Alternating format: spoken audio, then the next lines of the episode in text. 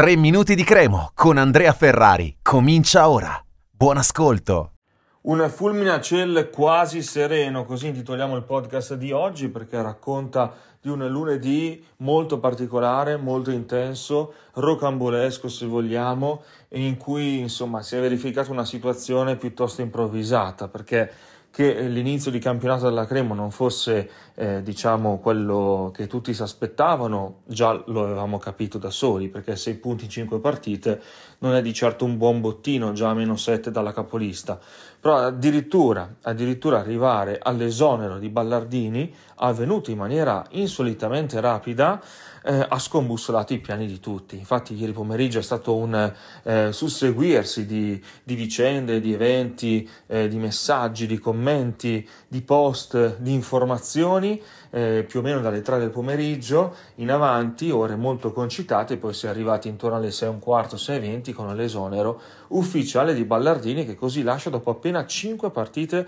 di Serie B. In totale sono 30 con la Cremonese per lui, di cui 12 pareggiate, 12 perse e 9 vinte, tra cui 3 di Coppa Italia. Ricorderemo le vittorie più belle di Ballardini, cioè quelle a Napoli in Coppa e a Roma successivamente, e ci ha lasciato di stucco questo esonero, perché appunto è stato un imprevisto.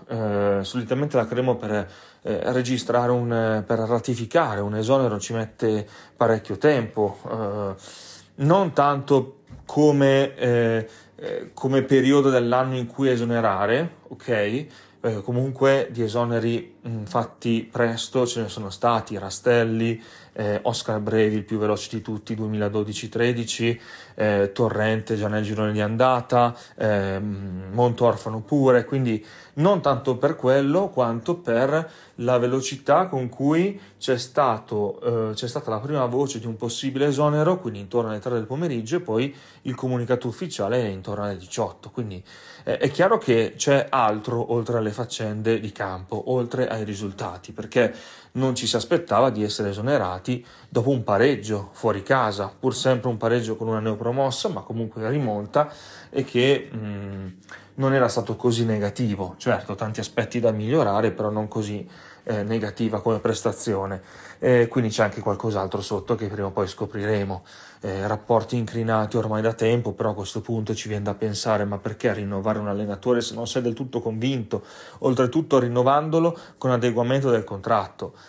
Quindi è veramente strana come circostanza. Oltretutto la preparazione è fatta con questo allenatore, un mercato fatto con questo allenatore, e dopo 5 partite già lo cambi. Oltretutto, venendo alla parte successiva, prendendo al suo posto Giovanni Stroppa, che ha risolto col Monza, quindi adesso sarà allenatore della Cremo.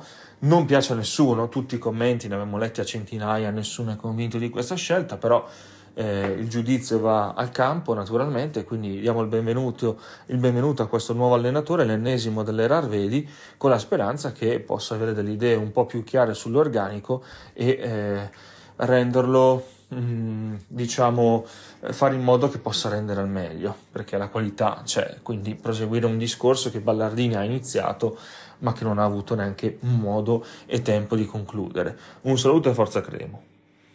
Per oggi 3 minuti di Cremo finisce qui. Appuntamento al prossimo episodio.